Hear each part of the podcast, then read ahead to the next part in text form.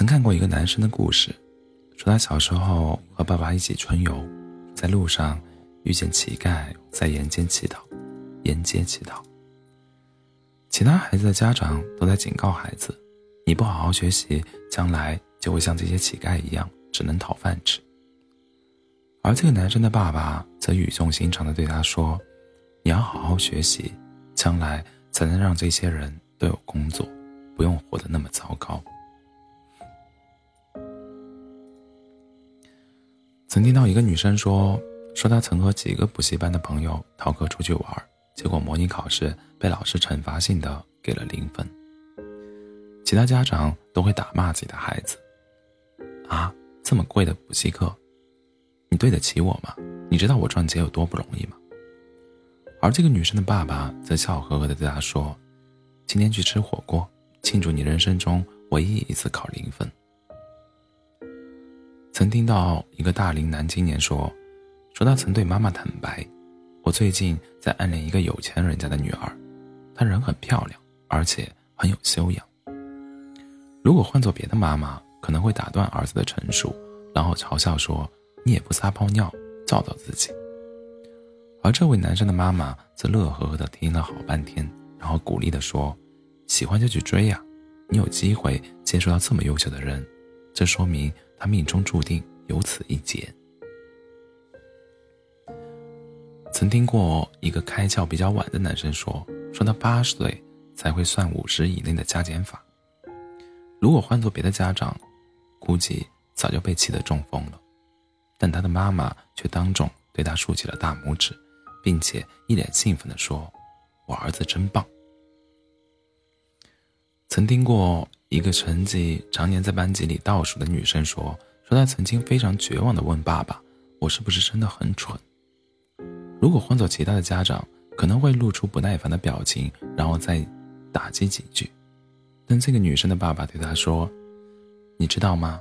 锅越大，水烧开的水烧开就越慢。别人只是锅小而已，所以很快就开了。但是你的锅大，得慢慢开。你现在可能不如别人。’”但你以后一定会比别人做得更好。曾听到一个品学兼优的女大学生说，说她曾在妈妈面前哭得声嘶力竭，因为自己暗恋多年的班长和一个智力、长相、家境都远不如自己的人在一起了。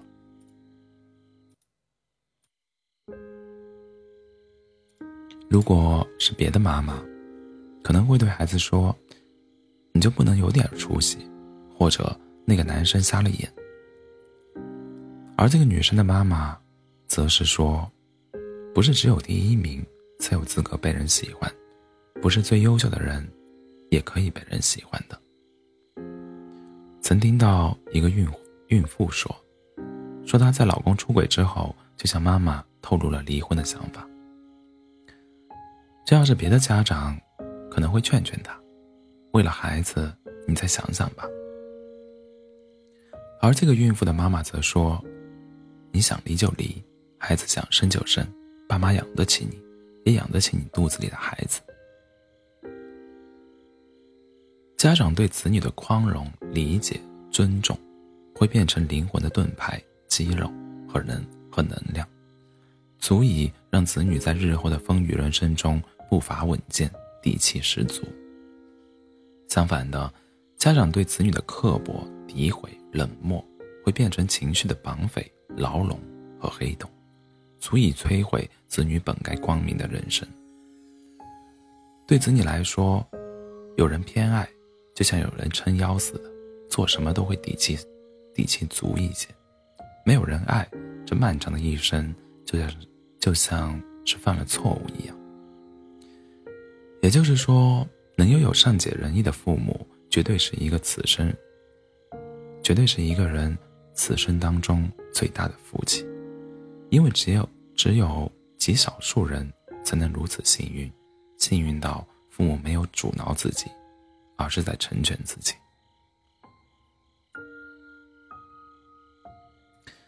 作为土生土长的东北人，大鹏的父母在怼人这种事上的造诣绝对是大师级。有一次，大鹏在微信里对他妈妈说。大连的冬天可真冷啊，风咬得我骨头都疼。结果他妈妈回复道：“你身上那么多肉，风怎么可能咬得到你的骨头？”有一次，大鹏在电话里问他爸：“我能不能找个年纪比我大一点的女朋友？”结果他爸先是切了一声，然后说：“有人喜欢你的话，比我大都行。”虽然被怼了很多年，但大鹏堪称是孝顺的典型。有个冬天，大鹏独自加班到晚上八九点钟，在公司在公司门口看见有个老太太躺在地上，眼镜腿还把她的脸给刮破了。大鹏二话没说就把老太太扶了起来，又是联系老太太的家人，又是擦擦拭伤伤口，还给老太太买了热奶茶，直到老太太被他的家人接走。我问他，四周都没有坐人坐镇，你怎么敢？你怎么就敢扶他？结果大鹏笑着说：“我也不敢啊，但我怕我的爸妈摔倒的时候没有人扶。”我又问：“加班那么晚？”你干嘛那么拼？他的回答让我终身难忘。我希望我的爸妈在给他们买东西的时候，能像给我买东西那样干脆。微信刚出现的时候，大鹏就手把手的教爸妈玩微信；微博刚火的时候，他就特意买了两部智能机教他们玩微博；抖音火了，他又给二老买了 iPad。还骗他们说是公司发的，没花钱。结果是他妈妈成了小区里赫赫有名的微信斗图大王，没有谁的动图有他妈妈的新奇和搞怪。大鹏时不时还会让妈妈多给自己发一些，说是要哄女朋友开心。他爸爸则成了小网红，视频里经常发自己写的毛笔字和晨练时打的太极拳。甚至有不少人慕名要拜他为师。大鹏则时不时的向爸爸请教怎么拍摄视频，怎么跟粉丝互动，说是为了工作所需。大鹏一有时间就带着爸妈出门闲逛，然后拍一堆照片回来，哪怕是最没劲的到此一游式的摆拍，大鹏也表现得极具耐心。因为他知道，对父母来说，重要的不是去哪里玩。而是和谁去玩，重要的不是拍的美不美，而是这些照片能让他们在朋友圈里炫耀好多天。尽孝的方式有两种，一是努力让自己成为父母的骄傲，二是尽可能的让父母觉得他们还有用。怕就怕你的青春叛逆遇到了他们的不善表达，结果就造成了两代人的冤冤相报。你搞不懂父母为什么会因为你在家睡了一天而生气，明明你远离了外面的纷纷扰扰，没有闯祸，没有乱花一乱花一分钱。父母也搞不懂你为什么那么爱玩手机，明明给了你舒服的生活和学习环境，明明给了你，给你报了那么贵的补习班，买了那么多的学习资料，结果是，最容易让你喜出望外的，居然是个陌生人。因为你从未对他有任何期待，所以他给了一点点好，就让你格外感动。而最容易让你失望的，居然是父母，因为你习惯了他们的爱，所以就算他们把最好的都给了你，你依然觉得不够。你对外人百般温柔，对父母却万分刻薄。你一边啃着老，一边埋怨父母没钱、没权、没本事。你一边对父母大吼大叫。一边在父亲节或者母亲节的时候发着子欲养而亲不待的感人段子，甚至还在安慰自己说来日方长，然后向他们许诺等有了时间了。可这样的鬼话，除了能成功的骗到你自己，还有谁信？没钱带他们出门旅行，那陪他们下楼走两圈总行吧？没时间经常见面，那在视频里好言好语的聊几句。总行吧。实际上，你只是对父母没时间，却有时间刷微博、发朋友圈，有时间跟那个对你爱答不理的某某聊尬聊，有时间一口气看十集连续剧。我所理解的不孝子孙，就是当你向父母索取的时候，父母总是担心自己给的不够，而当父母需要你的时候，你却心安理得的大打折扣。父母有多伟大，为人父母为人父母的时候最清楚。比如子怡，结婚之后，别人都劝她早点生孩子，形容孩子是天使，身体软软的，笑得甜甜的，而且比老公还要亲。说将来她老了病了，孩子会不离不弃的照顾她。但生完之后，她才意识到，孩子就像戴着天使面具的魔鬼，他的身体不再属于她了。而是孩子的食堂，他的灵魂也不是他的了，而是孩子的奴仆。不管他一整天有没有吃东西，肚子孩子饿了，他得他就得把这个亲生的混，把这个亲生的混蛋喂饱。不管他一整夜睡没睡觉，早上六点半，他亲生的冤家就一定会准时把他从被子里挖起来。当他领着孩子在商场里逛了半天，然后饥肠辘辘的去肯德基的时候。刚咬了一口汉堡，孩子就拉粑粑了，他就得着急忙慌地抱着孩子进厕所，一通收拾再回来，发现桌子上的东西都被服务员当成垃圾收走了。当孩子感冒发烧的时候，他除了要全程抱着孩子排队挂号，陪着他打针吃药，胳膊和腰累得都像要掉了，但还得咬牙坚持。那时候才真正明白什么叫生不如死。可即便如此，在孩子一周岁时，他发的朋友圈是：“生你之前，你妈妈已经痛了一天一夜；生你那天，好多医生护士大半夜起来迎接你。你以后千万不要说人间不值得。”在和孩子一起乘飞机时，遇到颠簸的气流。他的第一反应是：如果发生了意外，我愿意用我的生命换孩子活着。父母有多伟大？你懒，你不努力，你任性还爱顶嘴，你对他们没有好脸色，你嫌他们啰嗦，但他们却几十年如一日的爱着你，惯着你。这并不是他们欠你的，只是因为他们爱你而已。如果可以陪你，他们甚至不舍得让你见识到江湖的险恶，甚至希望你一直不长大，甚至希望你永远天真、善良、活泼，永远带着孩子气活着。但，因为他们深知自己不能永远陪你，所以他们希望你早点长大，变得强大，以便你在未来没有他们的日子里能不被欺负，不不受伤害。然而可笑的是，世人都想拯救地球，却没有人帮妈妈洗碗。不是唯美食与爱不可辜负，而是为前途和父母不可辜负。如果有当有一天你发现妈妈煮菜难吃，发现爸爸老咳个不停，发现父母喜欢吃稀饭，过马路反应慢了，不再爱出门。这不表示父母越来越讨厌了，这只能说明你的父母真的老了。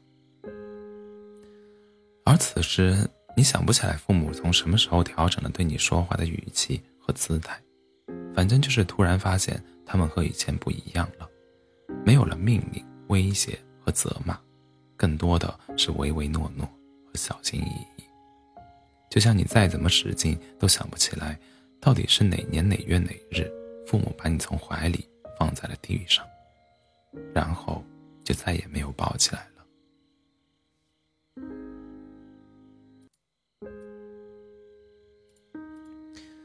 父母是子女前半生唯一的观众，子女是父母后半生唯一的依靠。希望父母不要错过了子女的前半生，也希望子女没有错过父母的后半生。人生能留下的只有遗憾和剩饭。世界上最糟糕的感觉莫过于，当有一天父母不在了，你感觉自己来路不明。前阵子，一组名叫“爸，其实我早练过”的漫画刷爆了朋友圈。漫画中的男生有一段精彩的内心独白。我觉得爸妈其实不了解我，他们不知道自己的孩子写情书有多厉害，他们不知道自己的孩子其实挺受欢迎的，他们不知道自己的孩子失恋了也吃不下去饭。我本来打算跟他们提一下的，但是我不敢，因为大人们反对早恋。但其实关于早恋的事情，该经历的我都经历了，唯一可惜的是，爸妈没有陪我一起经历。在结尾，男神说出了无数少男少女的心声。我更想看到的是，父母告诉自己的孩子：“别怕，喜欢就和他在一起；别难过，分开了。”就和我们在一起。其实，父母和子女之间是必然会存在误解的，因为子女看不到父母的前半生，父母也看不到子女的后半生。就像是你不知道我从前经历过什么，我也不知道你想去往何方。脾气活泼的家长会一边咬牙切齿的揍孩子，一边疾言厉色的训斥：“你认不认错？”你说一句我错了，我再也不敢了，我就不揍你。孩子宁愿选择挨揍，也不肯服软，因为在孩子看来，自己没错。